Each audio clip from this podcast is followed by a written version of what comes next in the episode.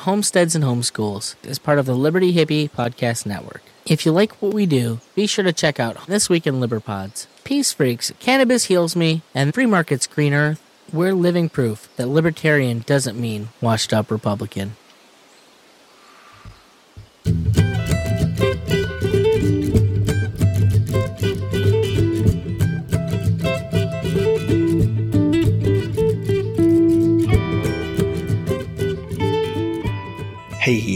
Hey. Bum, ba-dum, bum, bum. Welcome back, people.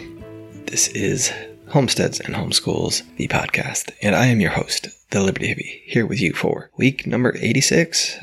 Rocking and rolling, getting, getting closer to, to 100 every week. Actually, I think today is the 100th episode. Um, maybe it was last week. I, I don't remember. But either way, uh, my guest today is uh, Sean Dembrosky. He's up uh, out uh, upstate western sort of New York, and he has a lot to say, a lot of good stuff to say about uh, permaculture and uh, food forests. And we had a pretty good discussion about that, and just some some things to think about when you're driving around, when you're walking through the the woods, when you're paying attention to your natural surroundings and and seeing what nature has to offer and, and trying to mimic that and how those systems uh, can fare better than what what we want nature to do right sometimes it works better to do what is sort of already in place than uh, force your will on, on something else sean's a, a youtuber he's at a, a website and a nursery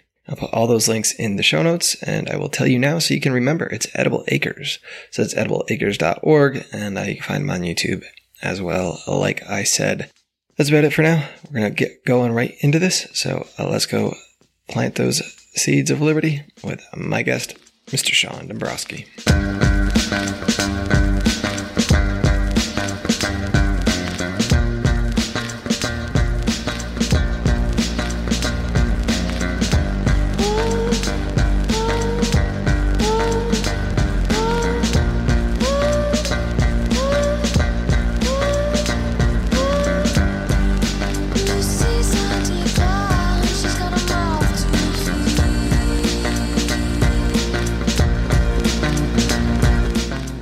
Today, my my guest is uh, Mr. Sean Dembrosky from. Uh, did, did I say that right, Sean? Yes. We, we just talked about it, but I, uh, I you know, it's early and I, I likely messed it up. But so uh, Sean is from a wonderful little place called Edible Acres. Um, because some of you might be be familiar with him over on on YouTube. He had a pretty prolific YouTube there, but um, yeah, I, I wanted Sean to come on today and tell us about his his setup. But I think he's got some some interesting ideas on the, the permaculture side, on the um, edible perennial side, the food forest side of things that uh, I don't know. Really, it's really curious to me. Um, I like those those ideas. So, anyway, Sean, thank you for uh, coming on today, bright and early, and uh, getting this getting this going. I appreciate it. My pleasure.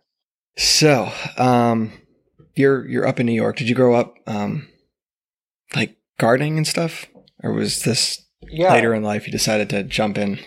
Well, a little bit of a mix. I I actually grew up. I was uh, well. I was born in Manhattan, and then my folks moved to suburban, quote unquote, northern New Jersey when I was a little kid. But it was a pretty densely populated area in Bergen County.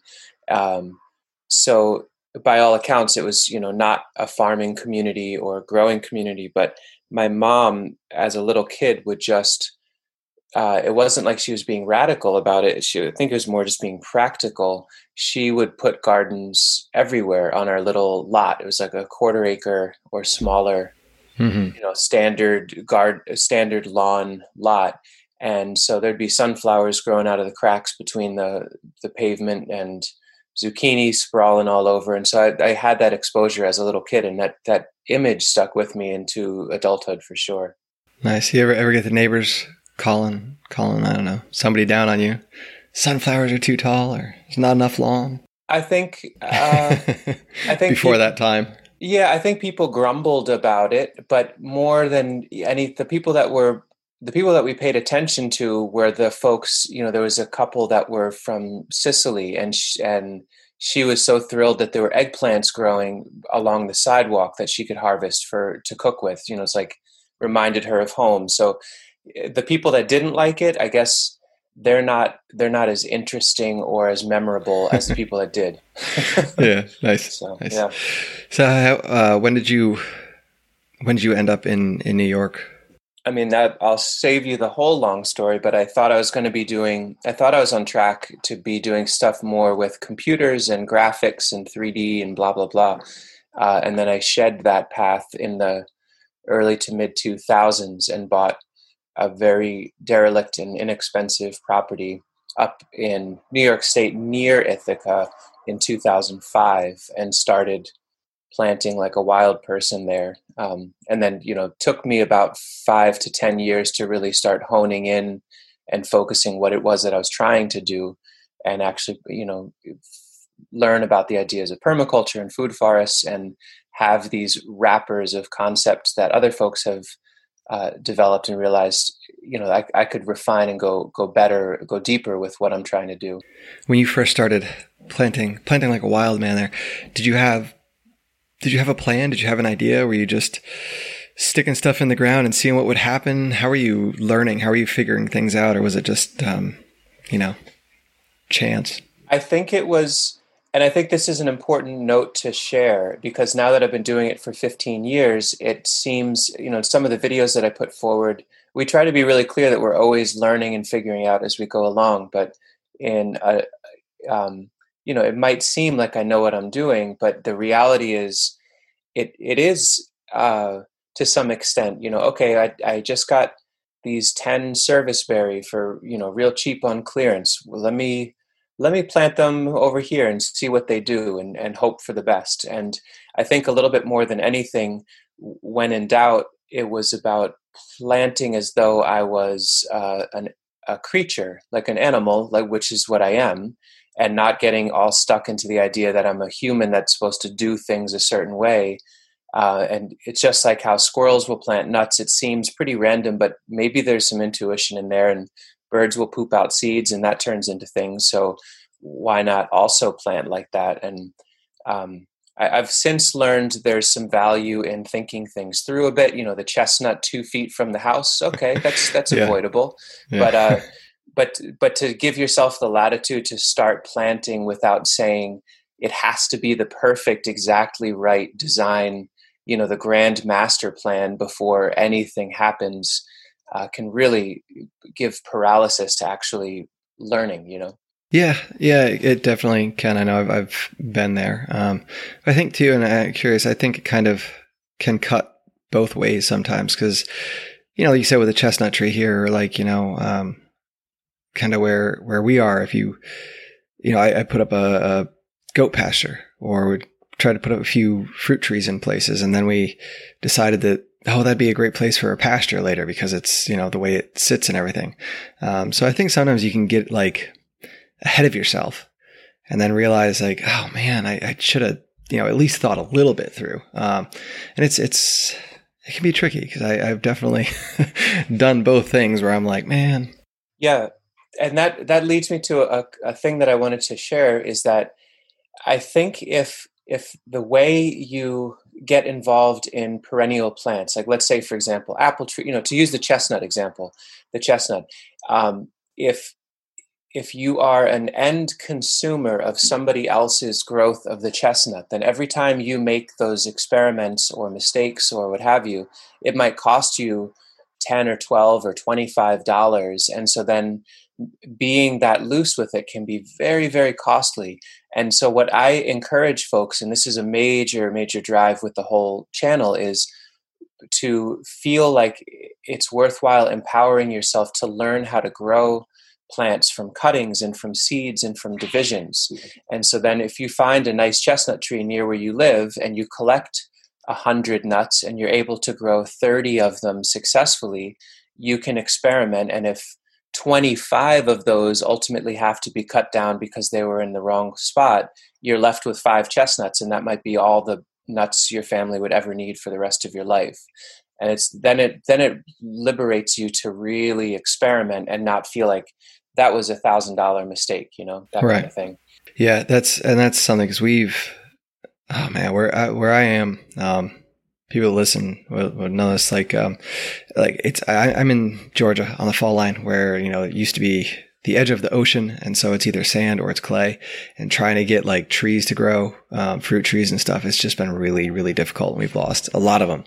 Um, so it's always you know just this experimenting and, and seeing what works and trying to figure it out. Um, something with going off of that that chestnut um, analogy and collecting nuts and, and stuff like that.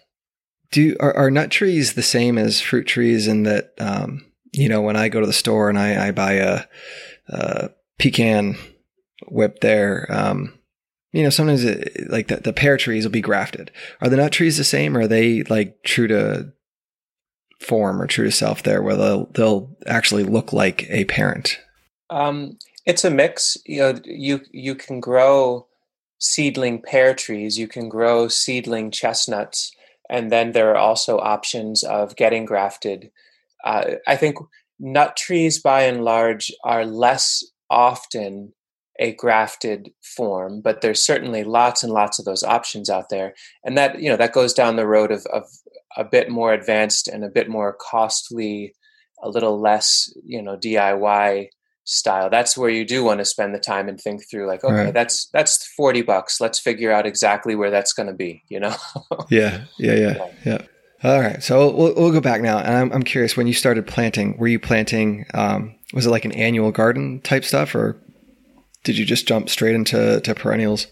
i i've always had uh, so we we grow both sasha and i grow both annuals and perennials at, you know purely flowers and purely food and all the in betweens and um but i would say my affinity has always been more in the realm of what is very very hardy. You know we're in a we're in a colder climate here. We're not Mhm. nearly as cold as some areas but we're zone 5b so we can get to negative 20 you know fahrenheit or colder. Um, and the idea of plants that we can get food and medicine from that reliably come back no matter what the winter does has always been very compelling to me and so that's that's definitely my number one focus and as a nursery that's exclusively what we offer are cold hardy tested perennial plants Yeah, yeah, and I think we'll we'll get into that your your nursery there that you guys have because I know you have a bazillion plants that are that are on that list. Um, and some of them I, I was I was kind of surprised to see them. Um, I think 'cause I just I wasn't I don't know if I wasn't aware that they could grow up that far north or wasn't um, I don't know just just surprised. So um, when did you start d- doing that? When did you start selling trees or offering um, things out of a, a nursery? Yeah it wasn't it to it wasn't what the plan was initially it's not as though it's very divergent but it, it i wasn't going into planting all these different trees and you know fruits and those sorts of things with the idea of ooh that's how i'm going to make my living um, the story i normally share with folks without making it a long one is basically I- planted so many different plants all over the place that they started to really encroach and make it hard to even get through pathways. And so I found myself at one point pulling out some um, raspberry plants just so I could simply get through a garden. And it was a few days later, somebody I said, Hey, do you ever sell plants? And I was like, Well, what are you looking for? And they said raspberries. And it, it kind of made the connection that, yes, now I'm a nursery. Um, and so it, it facilitates, you know, okay, I, w- I want to always be collecting all these new plants and having them grow in these wild ways. And every fall and every spring now we go through and in a vaguely similar way, basically dig our way back to having paths and access. And then that's our inventory. And we figure out, you know, those excess quote unquote plants, how they can find new homes where they can become you know filling out landscape so much that those folks then have to dig them up and share them with folks Alright. And do you, do you find that varieties matter when you're looking at um, uh, more of a permaculture type thing? Um, does are some some varieties better suited to kind of filling voids and and taking over space than than other varieties of, of stuff? Or how specific do you have to be when you get there? when you say variety do you mean like species of plants or within a given species just uh, overall general like different species you know like different uh one raspberry is better than another or uh, you know different um i don't know blueberries are better at propagating or, or something I, I don't know. I just i feel like i wonder sometimes if because you go out, i go out in the woods right? I go out in our, our field um and there's tons of blackberries. Um and so you know we've done well with those those wild bushes. But sometimes when i get you know stuff from the store uh, it, it doesn't do so well and it doesn't spread as well. And so I was just i was wondering if you found that some some things are hardier or more inclined to spread than uh, Yeah, there's. I mean, there's such a there's to answer that question in a full way is it, it would be nearly impossible. Yeah. There's just so much diversity of form, but to yes, and and what you mentioned, I think, is a really great point. That wherever you live, spending that time in the wild spaces or the less managed spaces, like what what happens in the hedgerows next to the farm field, or what happens in the early forests after people stop brush hogging or mowing an area and what are what are those cast of characters that are occupying and reclaiming that space? And what sort of analogs? Like are you either happy to say hey those blackberries we find in that field they're they're spreading all over the place. Let's just work with those. Let's in the fall or the spring dig up some of the tip layers or the runners and bring that that wild character back to our space because we know they work around here uh, or a similar picture is well who else in the blackberry realm? Is it black cap raspberry? Is it you know thornless blackberry? Different varietals within that particular species. So you know you've seen the wild one do the best there. So are there analogs that are a little bit more cultivated and, and fancy that would also work? And that that gets a little little more questionable because yeah maybe the thornless blackberry is not as hardy but um, but that's a lot of what we do is like what's happening in the hedgerows and, and how do we mimic those patterns of oh i see a grape you know climbing up through a young maple tree so can we plant uh, a, a certain ver- like a seedless grape to climb up a walnut tree? Like what are the patterns that we can mimic? Um, but by and large yeah it's it's the plant types will tell you the picture of how readily they spread. You know, it's the the sugar maple isn't going to make a whole colony of itself, but a poplar tree will, and you can kind of see that in the wild, and then interpret that for your own garden. yeah did you when you started how long did it take you to kind of figure that out that, that paying attention to your your natural surroundings and, and kind of mimicking that um, when did that come into play in your system I think my whole life, and I'm just barely Okay. getting started. so it's it's just something to I think to to acknowledge the extremely high value of looking at you know when I drive I drive I tend to drive very slowly or prefer to be a passenger so I can just be seeing all this there's just unlimited information that can come at you about what's happening with plants if you're if you're interested in that you know Yeah. Yeah, it's um it's wild like when you actually stop and and pay attention.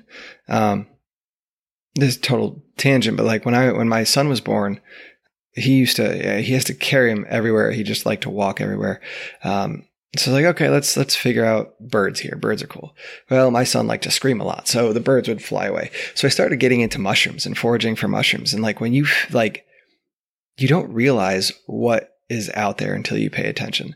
Whether it's, you know, this little toadstool and all its relationships with the trees and the the surrounding environments or what it is. Like you don't realize how interconnected everything it really um, is until you pay attention. It's uh I don't know. Something I think everybody should just try to take take note of their surroundings a little bit more and I think you'd be be amazed. But Yeah, there's not only do you learn so much, but it also helps remind us that we're part of something that's pretty that that we're both a very small we're, we're smaller and less meaningful necessarily to the whole picture, but we're also part of it, and that there's just a lot of good um, emotional and mental health to be had from reminding yourself that you're part of something way way bigger than you that is is also not hidden like there's nothing secretive about people i think ascribe the value of you know the secret side of nature but nature's very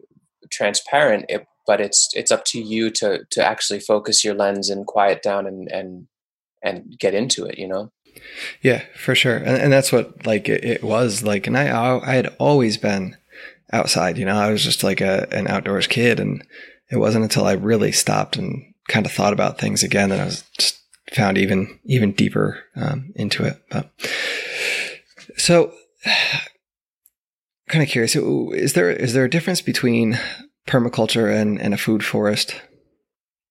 well sure What, what would you say? yeah so it, it yeah it's good to it's good to actually put give give something more meaningful than just these these terms right so permaculture it it's almost a little cheesy to use it in a way because it's it's a name that was coined by someone back in the you know 70s or so this fellow bill mollison from down in tasmania. But uh, it's it is and he's he's just like i am another white guy practicing something that has been practiced by indigenous folks and women and people of color across the globe for you know thousands and thousands of years. Like it's it's the people's idea of how to interact with nature basically. It it's how do you how do we look at the patterns and the interactions that are happening in nature and and figure out how we can mimic them to meet our needs and do so in ways that are gentle enough that it actually can last a while that so it can be a, a permanent agriculture something that not just sustainable not just like okay how do we how do we kind of keep it the way it is but actually improve and regenerate and and deepen resiliency and health for humans and then animals and then also plants and trees and um, you know the whole ecosystems around us. It, it encompasses a very wide range and it zooms all the way out to communities and things like that. Um, so it's a big uh, ethical framework permaculture. And then a food forest is one of the many different uh, valuable systems that you can work with within that ethics of permaculture to grow more food where you are. And that's again mimicking the hedgerows and the natural systems and saying well instead of a garden being you know four foot by a hundred foot and exactly straight and all that that's fine if that's what you want to do. But can you have apple trees that are in there that have you know your peas and cucumbers growing up into the apples? And can there be mints and sprawling perennial ground covers and you know cane fruit and currants and things that are enjoy the shade of that apple. In, in other words eat like three sisters with corn beans and squash. Every plant has its aspects that it consumes and the aspects that it produces and how can more perennial plants interact with all of that? So it can get very complex but it's also basically saying you know plant trees vines and shrubs all together All right, I like that. I like that. I like that it's it's um, and it's not something that you can just it, or well, I, I don't think that it is, but I, it's not something you can just let go, is it? I mean, like you do have to kind of pay some attention to this to these things, right? Like a, a food forest. Or can you just let it go willy nilly and it will still do its thing? Well, you can absolutely just let it go, but it and it will kind of do its thing, but its thing will probably almost certainly be different than what you would hope its thing would be. Mhm. Um, so, I think I think permaculture as an overarching concept has gotten the wrong picture attached to it. There's a phrase or there's like a catchphrase that people use saying the the designer is the recliner, as in if you make a perfect permaculture design and and the perfect system, you set it in motion and then dot dot dot you come back and there's just food prepared for you in bowls all over the place. And it's it really is a constant push and pull and interaction. Um, at least maybe I'm doing it wrong, but I've only found that I constantly have to kind of cut things back and manage and this and that. But but I'm not I'm not coming in with irrigation or fertilizer or tillage or all of the intense toil and struggle that uh, that a lot of agricultural systems have. It's mainly that I'm coming in and kind of pruning my way through the overabundance of these diverse perennial plants so that I can harvest what I'm looking for. And they're all producing mulch and fertility and soil protection for each other, and they're all there and bigger the next year. It's just a bit more wild. Yeah, yeah. That, that that makes sense. That's what I would imagine. So you, I know you, we mentioned it briefly, but uh, you have your nursery. Um, how how much do you guys move? Do you do you move a lot of trees? Do you move a lot of product?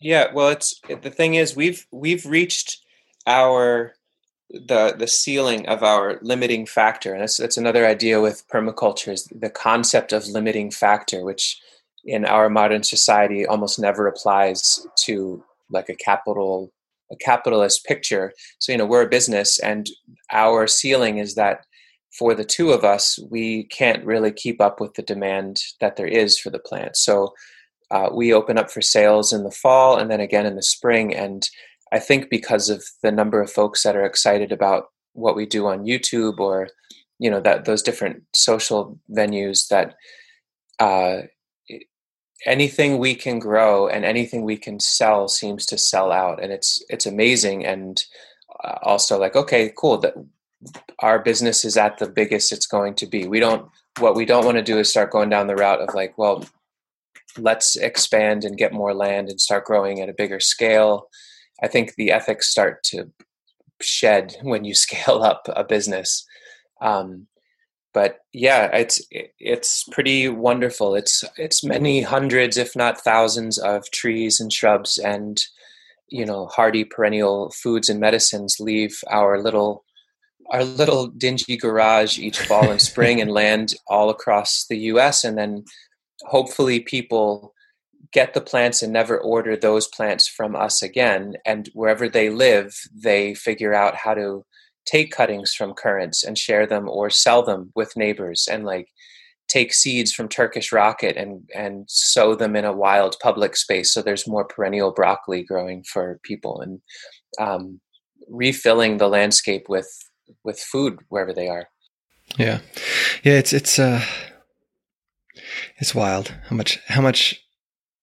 We, like downtown, they just put in a new little like I don't know community place, and there's a couple of big sidewalks, and there's a, a little fountain kind of water thing, and uh, they did they did put some rosemary in. Um, That's good. Yeah. but like there's all these other plants that that who knows how much they paid for them to put them in and yeah, maybe they look good but like there's so many other things out there that you could have put in there that would have had this other beneficial use um, to people and and it's i th- i don't know if people don't realize what's out there um, or if it's just something that you know nobody thinks twice about or what but it's uh i don't know i always see manicured like landscape that is just you know looks good. And I'm like, man, you could totally do something else with that. It would look good and taste good too. But I yeah, there's I can't I, I don't know that I can get my head around where the thinking is I, I see it the same thing you just described over and over again where there's a new space that is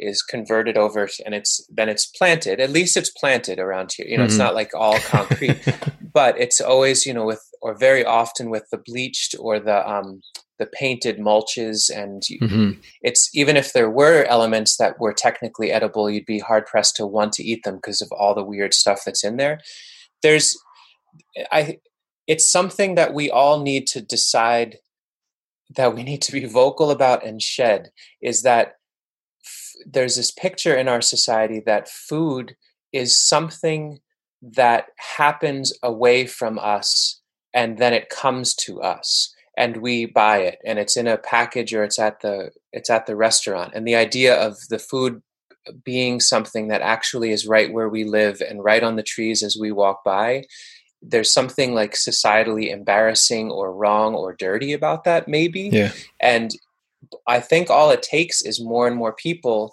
putting food right where they live. And as people walk by, they can see you eating the, the raspberries right off of the plant or picking apples from your yard and sharing with them and reminding people, because I don't think it's that that buried that deep in it just needs to be people seeing more examples of it that food can be where you actually are not you know shipped from california by folks that don't have good working conditions or all over the globe and Um, I I don't know. I, I think we have the right to actually plant food in public spaces just like a squirrel does and just like a bird does. So maybe that park gets some currant cuttings this fall. Who knows? yeah, yeah, and that's it, right? I mean, like you have all these places, and I, I think some people more and more are, are putting things out there. Um, and it is, it's it's a weird sensation when you're out, you know, foraging for things sometimes. And because I remember in in New York, I used to stop and take some asparagus. Yeah, they used to grow all over on the sides of the road, and um, we actually dug some up for a little while and, and planted it back at our house. And, um, you know, my parents have a nice asparagus bed now, uh, you know, but it just, it seems so strange and so like, like you said, almost dirty or there's something about it. There's a stigma around like free food or something that just, it's like, no, this is, this is what's good. This is what's like local and right and healthier for you. But anyway, um, yeah. so you, you're, your website there, uh, edibleacres.org. Um, you guys are on YouTube. You have all your, your trees listed on there. Um, if I went to order something from you, I'm down here in Georgia. Uh, are, is there, are there things on there that if I try to order, you'd be like, eh, I don't know if this is such a good idea for you down there. It might be, it needs, it needs a little more cold or do you, do you give people any suggestions and stuff like that? that's that's sometimes that's a little harder for us you know what what i what i try to do is be very clear that for any folks that are in similar climates to ours i can share notes for days and they Right. because that's what we have but anything other than our climate uh, it's really about what i would encourage is well first do some research is it does it feel like it's reasonable in your warmer climate as a foundation and then get a tiny bit of that plant and see what it does for you. Uh, and if it does okay, so a lot of times what we'll do, you know, like we ordered as an example, Miyoga ginger, which is a, a pretty neat perennial ginger that wasn't supposed to be hardy for our area. And so when I first got it, it was expensive and I coddled it. I put it in a high tunnel and was very, very careful. We watered it, kept it labeled and all that. when it proved that, okay, it can do that, how do we divide it? How do we expand it? And we did that a little bit, and then we put it in a few spots partial shade, full sun, wetter spot, drier spot. It worked in all of those. Okay. You know, you basically you learn if you can get a little bit of a plant at first and then learn to propagate it, you can experiment and within two or three years have ex- extensive notes to share with others about what that plant can do where you live. And you can be a valuable resource of both information and also plant genetics for your community. Um, and that's something we've come to is that the last thing i would ever want to do as a permaculture nursery is try to hoard the attention or interest in the plants we grow and say well we're sold out of, of chestnuts or we're sold out of persimmons. Wait till next year and then order persimmons from us. Instead i'd say here's so like on our website if you go to the the purchase page we're sold out of almost everything right now. And Yeah. so what i'd encourage people to do there's a link there that actually lists a whole bunch of other nurseries that grow awesome plants. And so for example there's silver run forest farm that's down in harrisonburg virginia and those would be folks that i'd encourage you to check out because you're in Georgia, they're going to the plants they have are going to be way closer and more appropriate to your region. Um, and so that's the that's the deal is like who has ethical small scale perennial nurseries that are ideally bike riding distance but you know at least a few hours drive or in a similar region to you um, and for anyone listening to this maybe you're the permaculture nursery of the future for the community that's within an hour's drive of where you live. And you can start mapping out the plants that do incredibly well for your county in eastern Oklahoma or northern California or wherever you may live, you know? Yeah. Yeah, I think um that's that's a big thing. I think when you think local and really like, you know, we said what what do I see in in nature, what's growing around here? Um you know, and and as much as I want to get a bunch of sugar maples going down here, um it's probably not not a good idea, you know. Um and and really you know, it's like I don't know. Saving vegetable seeds and stuff. You know, the, the stuff that grows in your local region that's saved from that area is probably going to grow a lot better than something you get from half the country away. And, uh, you know, saved from a totally different climate. And I think it's uh, the same thing with perennials. Um, a couple things before I let you go. I know you, um, you don't just sell, uh, your, your, as, as a nursery, you do offer some, some other stuff there. Um, you want to talk about that real quick and tell us where to go find you on on YouTube or or anything else you want to tell Sure. us about. Well, chances are you'll probably stumble across Edible Acres on YouTube if you search for like chicken composting or sees you know cheap greenhouses that kind of thing. Um, but yeah, you could you could go on YouTube Edible Acres if you search for us, you'll find the channel, and we encourage you to check it out and subscribe if you like it.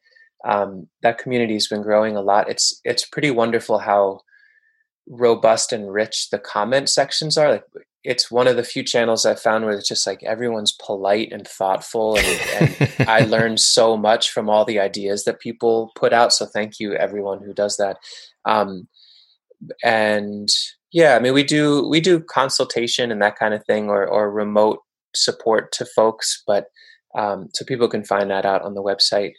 Um, and I guess one other thing would be if you're interested in the concept of permaculture and finding community or, or having really like rich, deep conversations about these different topics, uh, there's a website called permies.com.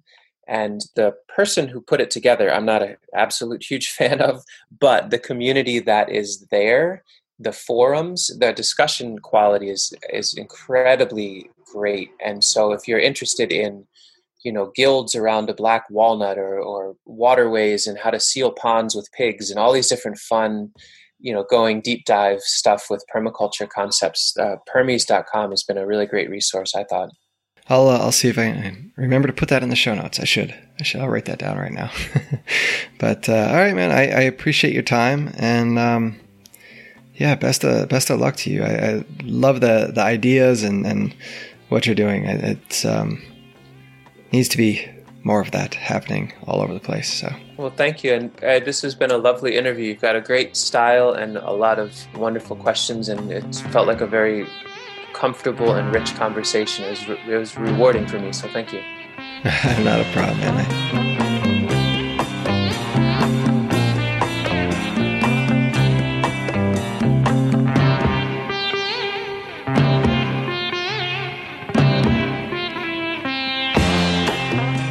All right, you guys, back. I hope you guys enjoyed that conversation. It was an early morning conversation, so it uh, took me a little bit to, to kind of wake up, but uh, you do what you gotta do. And uh, thank you guys for coming back, for checking in for the first time.